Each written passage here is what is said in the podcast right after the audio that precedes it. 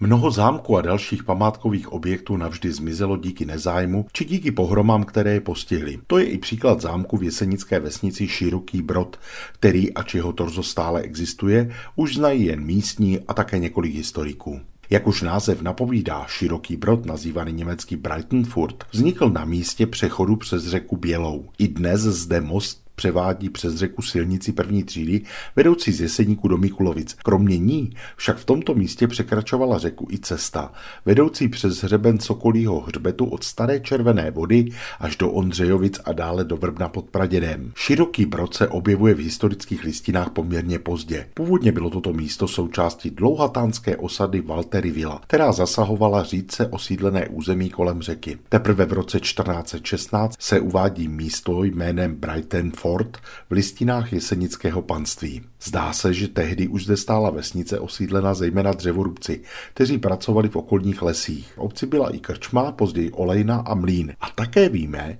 že už v roce 1555 měla obec svého šoltýse. Byl jim jakýsi Šimon Kiršner, který při parcelaci zdejšího hospodářského dvorce získal od vrchnosti nejen pozemky, ale i úřední pravomoci a právo soudní. Šoltéství prožívalo osudy obce v dobrém i zlém. Podle finančních výkazů jeho cena velmi poklesla za 30 leté války, kdy na exponované cestě obec stále znepokojovaly průchody různých soldatesek. Šoltéství měnilo své majitele poměrně často. Na počátku 17. století jej vlastnila rodina Elsnerů, následně jej držela rodina Schmidtů. Na konci 17. století zde hospodařil dokonce zlatohorský poštmistr Ludvík Walter a o něco později i jeho švagr Johann Huygens. Pak se ale šoltéství vrací do majetku místních rodáků, kdy se v roce 1715 stává držitelem mlinář ze Širokého Brodu Jan Špilfogl.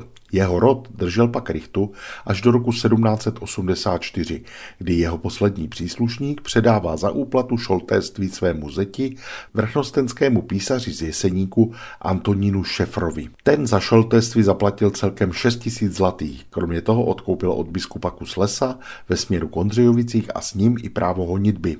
Zároveň však prodal krčmu v Širokém Brodě a věnoval se už pouze zemědělství. Byl to právě Anton Šefr, který se pustil do stavby zámeckého objektu. Nejednalo se o nějak velkou budovu, nicméně na místní poměry měla opravdu podobu zámku.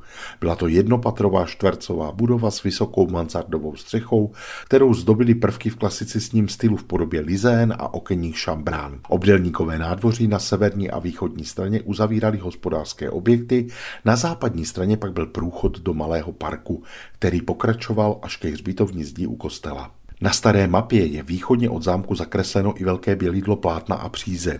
Není však jisté, zda bylo součástí areálu nebo ne. V roce 1867 koupil Richtu i se zámkem Moritz Kriš a jeho potomci zde sídlili až do roku 1923. Známe i jméno posledního majitele, kterým byl Max Andreas Kosma. Po válce byl objekt i jeho pozemky zestátněny. Střídali se zde různé organizace, sloužil jako rekreační středisko a po roce 1989 se stal i součástí kempu. Jenže na konci 20. století budovy zámku vyhořely a po provizorní opravě zůstala ze samotného zámku vidět jen malá veranda v jeho západním rohu budovy. Dnes je dům soukromých rukou a existenci zámku a jeho majitelů tak připomíná spíše mohutná hrobka na hřbitově u kostela povýšení svatého kříže.